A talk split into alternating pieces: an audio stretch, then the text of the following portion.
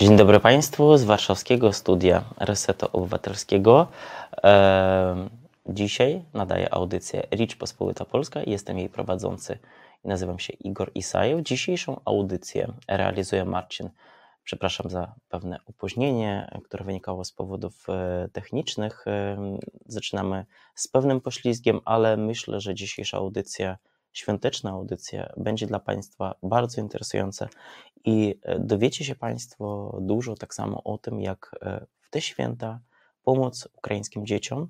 Jest dużo różnych inicjatyw, ale dzisiaj porozmawiamy o inicjatywie bardzo wyjątkowej i dzisiejsza moja gościnie to jest pani Hałyna Andruszków z inicjatywy Uniters, a wcześniej Święta Bez Tata. Dzień dobry pani Hałyno. Dzień dobry. Pani Hałyno, w tym roku inicjatywa Uniters zbiera aż na 4,5 miliona różnych prezentów. Proszę powiedzieć, co w tym roku robicie dla ukraińskich dzieci? Tak, 4,5 miliona tylko nie różnych, a jednakowych latarek dla dzieci. Według oficjalnych danych na terenie Ukrainy teraz znajduje się właśnie 4,5 miliona dzieci. I postanowiliśmy, że nie będziemy robić prezentów tak jak dotychczas, czyli 8 lat robiliśmy prezenty dla dzieci żołnierzy poległych. To było około, znaczy nie około, to było dokładnie 4010 dzieci. Po 24 niestety nasze listy po prostu już nie są aktualne. Wiemy, że bardzo dużo dzieci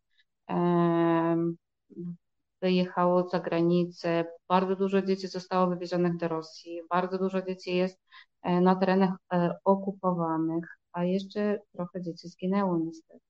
Więc teraz statystyk, takich statystyk nikt nie prowadzi, żeby można było dokładnie powiedzieć, ile jest dzieci osieroconych przez wojnę. My postanowiliśmy, że zrobimy coś wyjątkowego. Teraz dzieci wojny to wszystkie dzieci Ukrainy. Wszystkie dzieci, które siedzą gdzieś tam w schronach, w ciemnych piwnicach, w ciemnych pomieszczeniach, bo nie ma prądu. Więc postanowiliśmy poprosić świat o pomoc, o solidarność, o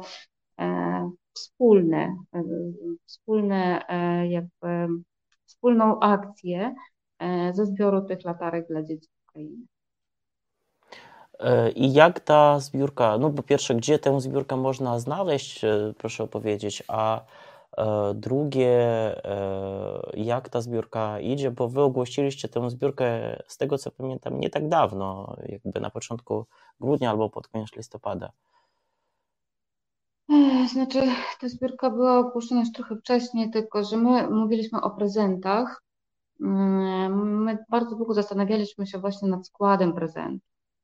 I to, że wszystkim dzieciom, to postanowiliśmy jeszcze w listopadzie. Natomiast skład prezentu uległ zmianie, dlatego że to bardzo duża kwota. Nawet na same latarki, jeżeli nam trzeba było zakupić tych 4,5 miliona latarek i biorąc, tak zakładając, że jedna latarka kosztuje około 15-20 zł, to na same latarki trzeba 90 milionów złotych.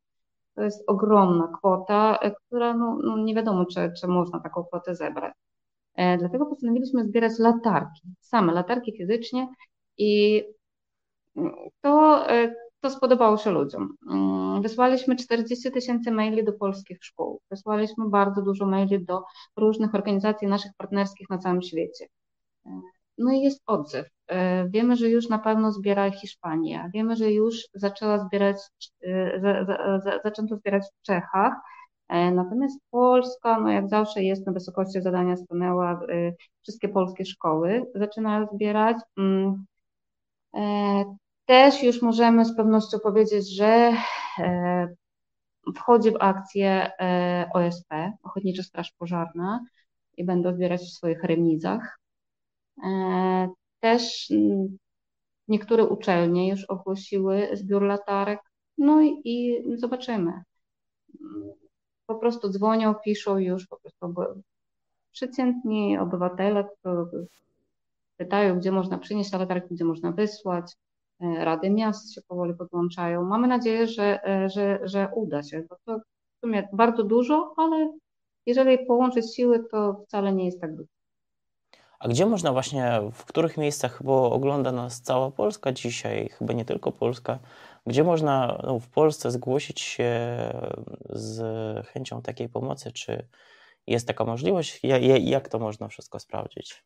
Znaczy, przede wszystkim prowadzimy zbiórkę pieniężną i można wpłacać na nasze konto, na konto fundacji, też jest zrzutka.pl. To wszystko można znaleźć na naszej stronie internetowej www.świętabeztaty.pl, też na naszej stronie na Facebooku, też na stronie Uniters. My publikujemy cały czas informacje, gdzie można opłacać, gdzie można przynosić latarki. W Warszawie to jest tak, siedziba fundacji to jest ulica Elizy Orzeszkowej 5 i punkt pomocy Ukrainie, który prowadzimy, to są Aleje Jerozolimskie 2, Dom Kultury Śródmieście, punkt pomocy Ukrainie. Tam zbieramy latarki. Natomiast też można opłacać i mamy już zamówione, mamy zabezpieczone w hurtowniach, nie tylko w Polsce, ale i za granicą, także możemy później te latarki za te pieniądze zakupić.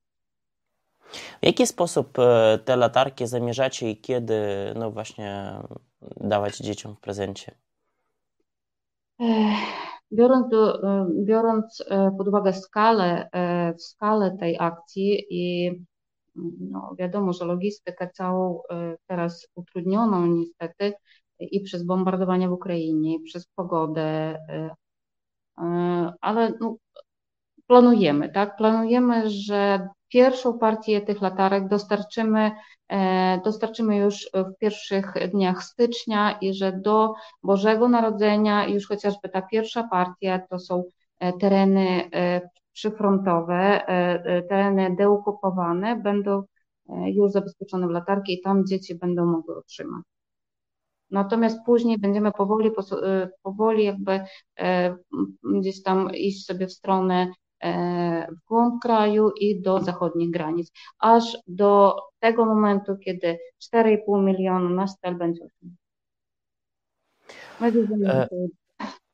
Pani Halino, a proszę powiedzieć trochę więcej właśnie o inicjatywie Święta Bez Tata, bo Wy rzeczywiście istniejecie od 2014 roku, no w tym roku też nazywacie się Uniters już, to jest pewna zmiana też chyba dlatego, że zmieniła się grupa docelowa tych ludzi, którym pomagacie. Tak, od 2014 roku faktycznie robimy prezenty dla dzieci żołnierzy poległych. Co roku robiliśmy indywidualne prezenty, wysyłaliśmy do Ukrainy, później te prezenty były robione już w Ukrainie i rozsyłane do miast wojewódzkich, gdzie później były dostarczane indywidualnie do każdego dziecka, to było 4000, tam ponad troszeczkę. Natomiast to była inicjatywa Bohaterów Majdanu. Teraz zmieniona została nazwa na Fundację Uniters, dlatego że trzeba było zmienić, dlatego że bardzo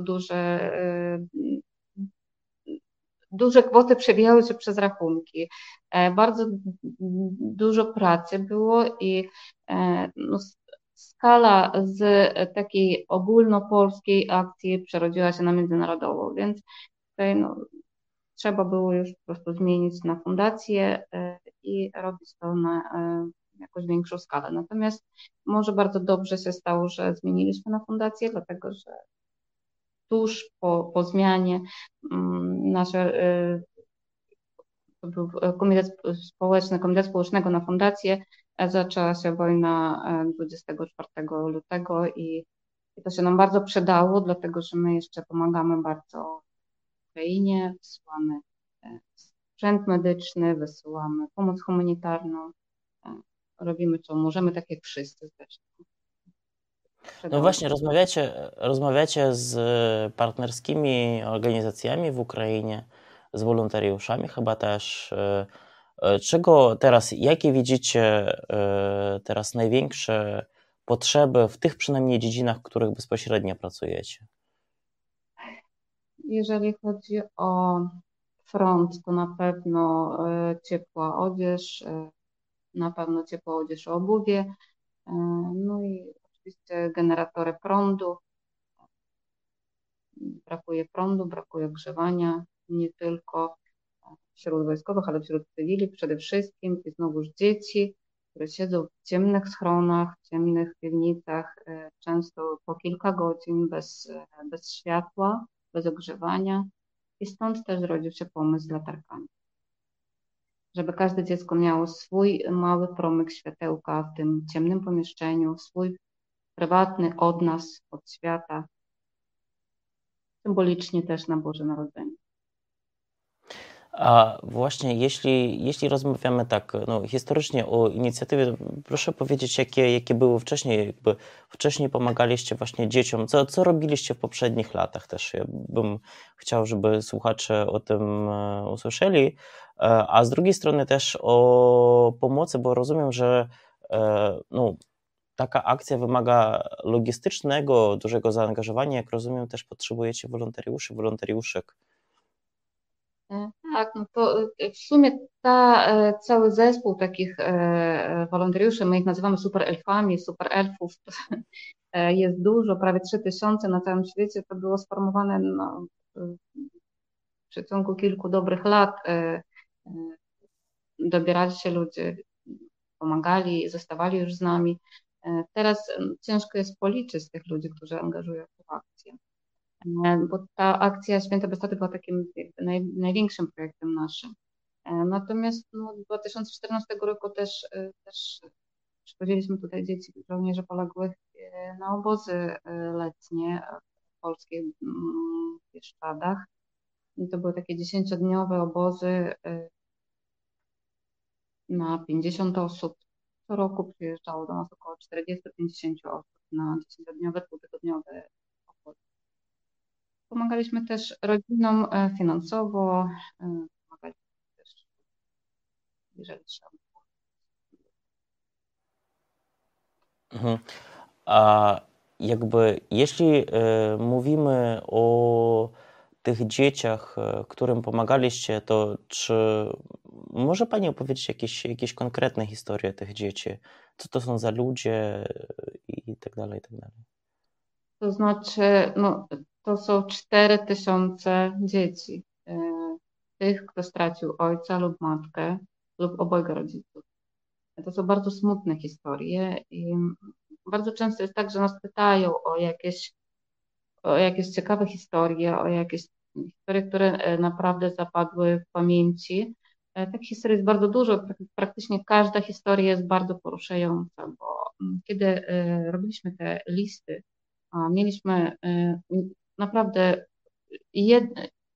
podejrzewam, że tylko my mieliśmy taką listę dzieci z całej Ukrainy, gdzie pisaliśmy specjalny program, żeby nie było, żeby te nazwiska się nie powtarzały, bo to z całej Ukrainy, ze wszystkich regionów, wolontariackie listy, listy wojskowe.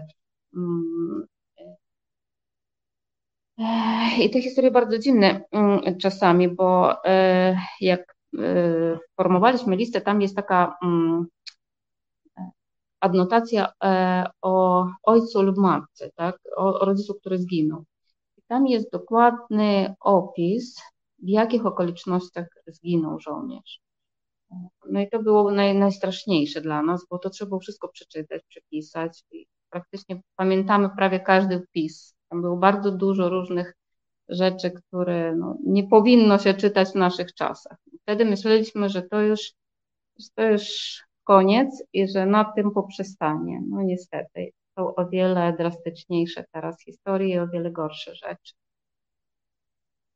A z takich fajnych rzeczy, tam jak dziecku przywieźli elfę prezent i to akurat tak się złożyło, że był dzień urodzin jego ojca, który zginął.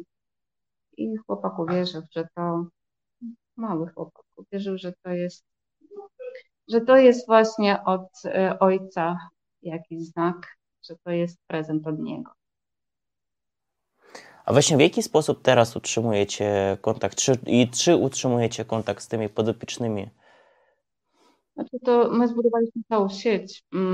To jest tak, że w każdym województwie jest koordynator, tak zwany super elf, który rządzi wszystkimi elfami w jego województwie. My koordynujemy tutaj i jeszcze są koordynatorzy w innych krajach, czyli z tamtych krajów przychodzi pomoc, idzie do Warszawy, my koordynujemy tutaj tym procesem i wysyłamy pomoc wysyłaliśmy, to było tak wcześniej, do miast wojewódzkich, a tam już na miejscu wolontariusze, superelfy tak zwane, już koordynują też cały proces w swoim województwie. I to od nich my bardzo często dostajemy różne informacje, filmiki wideo, nagrania różne historie i tak dalej. My znamy osobiście bardzo dużo dzieci, z wieloma też utrzymujemy kontakt z rodzicami, z matkami przeważnie, no ale główna informacja idzie od naszych koordynatorów z miast wojewódzkich na miejscu tam w Ukrainie. A czy jakby współpracujecie, bo powiedziała Pani, że współpracujecie tutaj z różnymi organizacjami. Jakie to są organizacje tam poza szkołami czy strażą pożarną? Jakie to jeszcze są organizacje w Polsce, które właśnie do Was się zgłaszają? I czy zgłaszają się teraz dopiero po 24 lutym, czy to było tak samo wcześniej? Nie, to było też wcześniej, po 24 lutym to praktycznie nie ma, no ja nie wiem, czy jest jakaś organizacja, czy jest ktoś, kto by się nie zgłosił, żeby pomóc Ukrainie. Praktycznie no, to było tysiące, może i więcej, jak tysiące organizacji różnych, które się zgłaszają z całego świata, które chcą współpracować, pomagać Ukrainie, nie akurat tutaj przy naszej akcji. No ale jeżeli już my ogłaszamy teraz, że w ramach naszej akcji Święta Bez Tata my chcemy podarować wszystkim dzieciom latarki jak symbol światła, jak symbol dzielenia się dobrem. W tych czasach, kiedy naprawdę tego światła bardzo w Ukrainie brakuje, to wszyscy bardzo, bardzo, bardzo fajnie nas podtrzymują i podchwycili po prostu. Wszystkie organizacje, które współpracowały z nami wcześniej, też teraz bardzo chętnie będą współpracować. A czy są jakieś na przykład, nie wiem, czy firmy, bo jest dużo też firm ukraińskich w Polsce, albo tam tych firm, które współpracują z Ukrainą, czy dla tych, dla których Ukraina jest jakoś ważna, czy firmy prywatne tak samo Was wspomagają? Tak, bardzo dużo firm prywatnych i nawet są takie firmy, które mają jakieś tam swoje, no teraz nawet nie wiem, czy już mają, jakieś oddziały w Ukrainie. To też bardzo chętnie współpracują i bardzo chętnie biorą udział w naszej akcji już od lat. Jest dużo firm, mogłabym teraz wymienić. Naprawdę to są dziesiątki firm, które chętnie biorą udział i swoją jako cegiełkę dorzucają do naszej. Ja zachęcam wszystkich.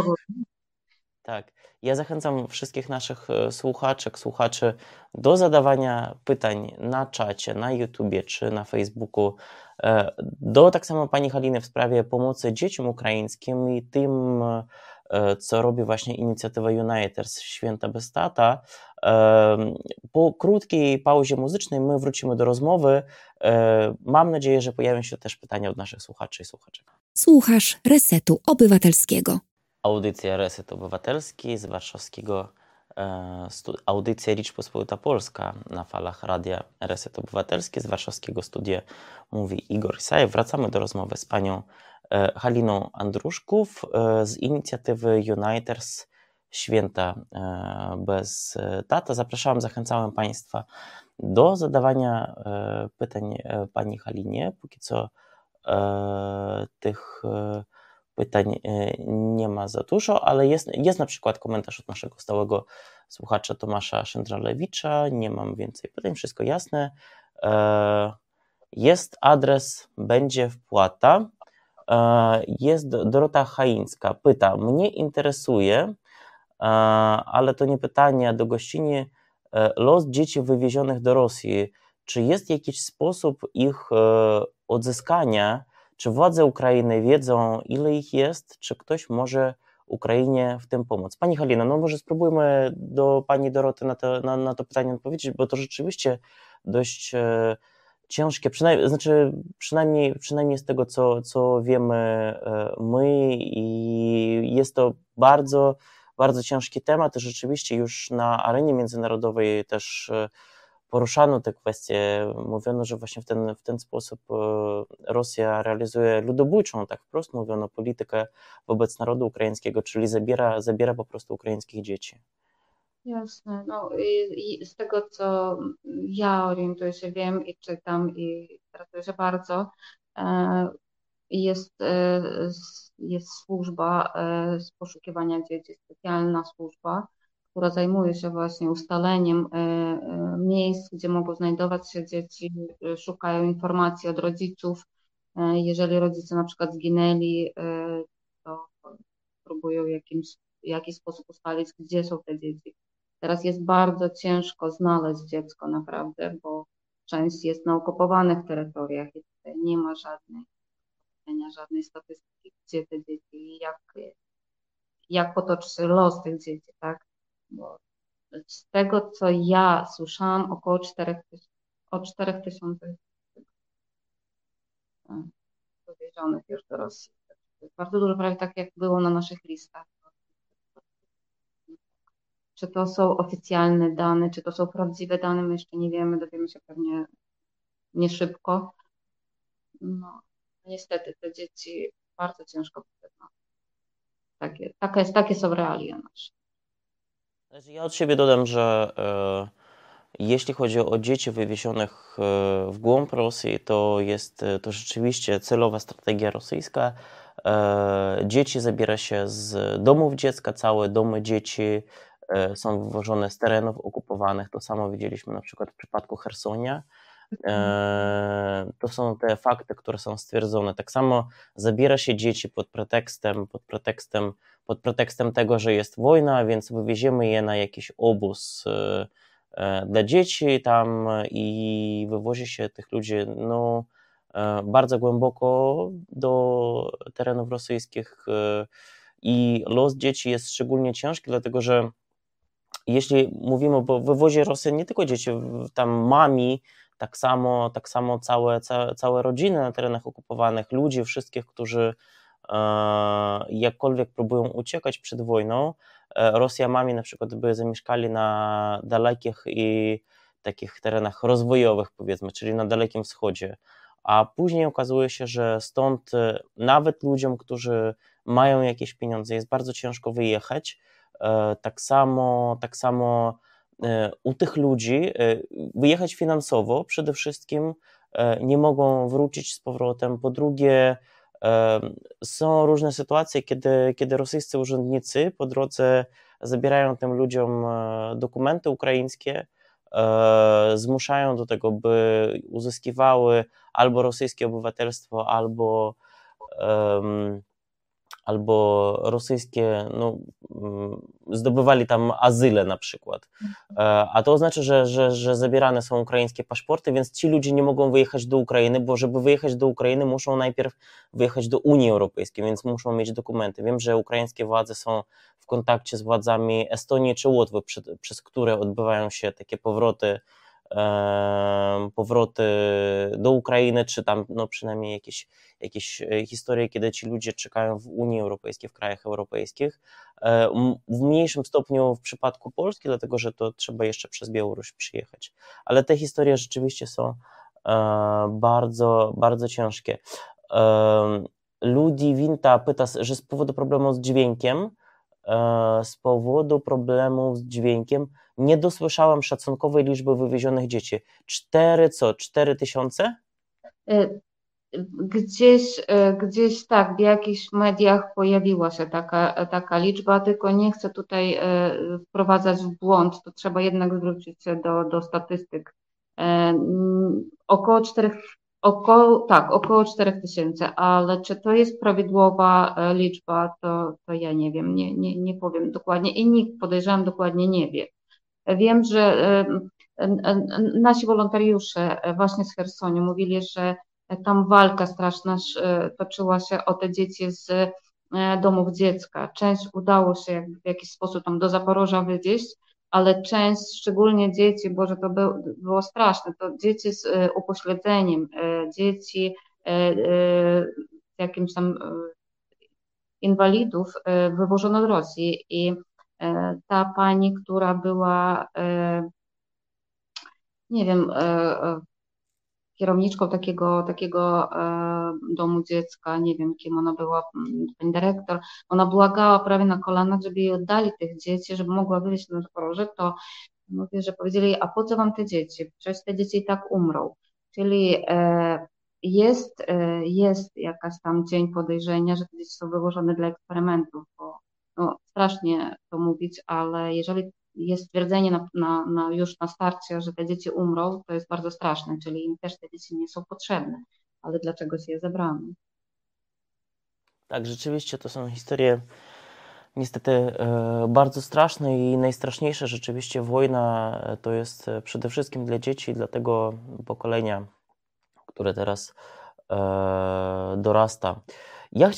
Pani Halino, chciałam zadać jeszcze takie ogólniejsze pytanie, bo bardzo dużo teraz rozmawiamy o tym, że pomoc Ukrainie czy Ukraińcom, tak samo w Polsce, ale też w Ukrainie, która płynie z Zachodu, ona powoli się wyczerpuje. I czy wy odczuwacie to w przypadku swojej inicjatywy? Bo ja pamiętam, że w lutym, w marcu wy robiliście swoje też rzeczy, projekty i jak wy oceniacie po prostu chęć zaangażowania ludzi do pomocy w Ukrainie? Czy Polakom rzeczywiście, Polacy się zmęczyli tą wojną? Jak to jest? Nie, ja nie mogę powiedzieć, że ktoś się zmęczy wojną. Faktycznie na początku, wiadomo, że jak wybuchła ta pełnowymiarowa wojna 24 i dalej tam 2-3 miesiące, to wiadomo, cały świat zmobilizował się na pomoc Ukrainie i wtedy było bardzo dużo pomocy, naprawdę bardzo dużo. Nasza organizacja, nasza fundacja Uniters wysłała 5000 ton, prawie 5000, tam jeszcze troszeczkę nam do 5000 ton brakuje. Dla nas ogromne liczby. Nigdy w życiu nie myślałam, że my możemy takiej ilości pomocy humanitarnej przyjmować i wysyłać dalej. Teraz faktycznie, praktycznie jest wstrzymana ta pomoc, bo to nie dlatego, że ktoś się zmęczył, a dlatego, że już po prostu nie mają co wysyłać. To nie jest tak, że ludzie wysłali wszystko, co mogli. Ludzie zmobilizowali się i słuchali bez przerwy. Ja nie znam ani jednej osoby w Polsce, która by nie pomagała. Z mojego otoczenia nie znam ani jednej osoby, która by się nie angażowała, nie wpłacała pieniądze, nie przenosiła ciepłe rzeczy, kamizelki kuloodporne i tak dalej. Po prostu nie ma. Nie ma, bo nawet widzę, że w hurtowniach, gdzie my kupowaliśmy wcześniej jakieś rzeczy, tego już nie ma. Przerzuciło się wszystko, później wszystkie zakupy przerzuciły się na zachód, gdzieś na kraje europejskie, trochę z Kanady, ze Stanów, natomiast i tak coraz mniej tego i coraz mniej pieniędzy ludzie mają. To jest zrozumiane. Ciężko będzie nam, bardzo ciężko, idzie zima i cały czas potrzeby rosną, tam wszystko niszczą, tak, tam niestety, jeżeli wysyłamy na przykład transport jakiś, to na przykład w ten transport trafił pocisk, to już trzeba od nowa zbierać, a ludzie tutaj już z ostatnich sił zbierali, więc wiadomo, że będzie coraz ciężko. Jeśli chodzi na przykład o wysyłanie tej pomocy przez granicę, czy są jakieś większe problemy, czy urzędnicy, celnicy rzeczywiście są teraz znacznie bardziej otwarci, jeśli chodzi o rzeczy związane z dokumentacją celną? Ja bym nie powiedziała. Na początku był trochę chaos. Wiadomo, że to taka ilość pomocy humanitarnej, która szła, to praktycznie to był kolaps, to zablokowało całą granicę, tak? I wtedy były różne sytuacje.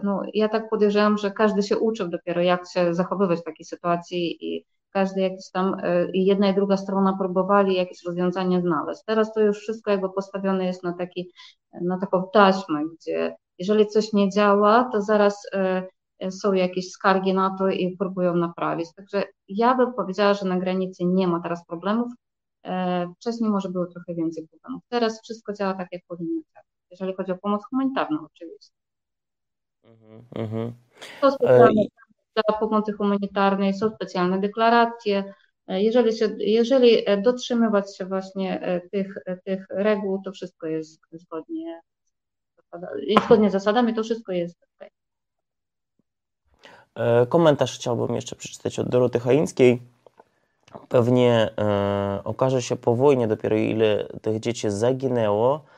Germanizacja w czasie II wojny światowej, bez śladu zaginęło ponad 200 tysięcy dzieci polskich obywateli. To jest liczba tylko tych, o których wiadomo. No niestety tak, niestety takie rzeczy nawet po wojnie będzie trudno oszacować. Pani Halino, na sam koniec ja chciałbym zapytać, żebyśmy zrobili takie podsumowanie dla naszych słuchaczy, słuchaczek, w jaki sposób jeszcze Państwo wesprzeć, jak rozumiem jest zrzutka. Poproszę Marcina, żeby wprowadził, tak, jest strona świętabeztaty.pl. Widzimy teraz tę stronę na ekranie. W jaki sposób można Państwo wesprzeć zarówno finansowo, jak rzeczowo, jak i też jeśli chodzi o pomoc wolontariuszy? Znaczy tak, finansowo no to wiadomo, wpłacając pieniądze, rzeczowo zbieramy latarki. To jest bardzo proste, niech jedna osoba kupi jedną latarkę, niech ktoś zrobi zrzutkę, niech ktoś zrobi zbiórkę latarek u siebie w pracy, w mieście, w kraju i przekaże te latarki nam. Jeżeli to jest większa ilość, to po prostu przyjedziemy, zabierzemy, albo ktoś z wolontariuszy to odbierze. Można też wysłać. Cały czas będzie informacja u nas na stronie, jak można te latarki dostarczyć do Warszawy. Najważniejsza rzecz, żeby te latarki wszystkie zjechały do Warszawy, a już później my wszystkim się zajmiemy. Już w Ukrainie już czekają pewne grupy, to są wolontariusze, to są urzędnicy państwowi i to są wojskowi żołnierze, czyli tak zwane trójki, które, jakby to nie brzmiało, które czekają już na te latarki, które zjadą z całego świata i pojadą do naszych ukraińskich dzieci. I też można informacyjnie nas jakoś podtrzymać, tak, wesprzeć informacyjnie. Zwracamy się do wszystkich osób, które no, są popularne na przykład, które mają dużo znajomych, po prostu poszerzyć informację, że zbieramy latarki. To jest jedna mała latareczka dla jednego dziecka. To jest jedna kawa tak naprawdę, a dla dziecka, które siedzi w ciemnym schronie kilka godzin, to jest niezbędny atrybut. I nie tylko niezbędny atrybut światła, to jest symbol. Symbol, że nie jest tak źle, że świat pamięta i świat zapala to światełko, światełko nadziei dla naszych ukraińskich dzieci, które patrzą z nadzieją jednak na ten świat, który pomoże, ja wierzę, że pomoże i wierzę, że nam się uda. Dziękuję bardzo. Pani Hałyna Andruszków, inicjatywa Uniters Święta Bez Tata, była dzisiejszą gościnią audycji Rzeczpospolita Polska, Radio Reset Obywatelski. Rozmawialiśmy o tym, o zbiórce zarówno rzeczowej, jak i finansowej na 4,5 miliona latarek dla dzieci ukraińskich. 4,5 miliona, tyle dzieci dzisiaj przybywa w wojującej Ukrainie. Dziękuję Pani Hałyno.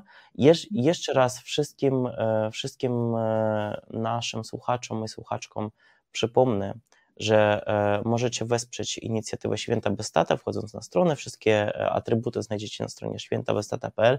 Możecie także Państwo wesprzeć tę audycję i inicjatywę Święta Bez Tata, rozpowszechniając tę audycję w swoich mediach społecznościowych, mówiąc zarówno o Radiu Reset Obywatelski, jak i o inicjatywie świętabeztata.pl w swoich mediach społecznościowych, opowiadając swoim gościom, swoim znajomym, swoim przyjaciołom, przyjaciółkom w mediach społecznościowych. Tak samo możecie wesprzeć Radio Reset Obywatelski. Wszystkie dane są w opisie do tej transmisji. Dziękuję Państwu bardzo. Audycję realizował Marcin, a prowadził Igor Isajew. Dziękuję bardzo.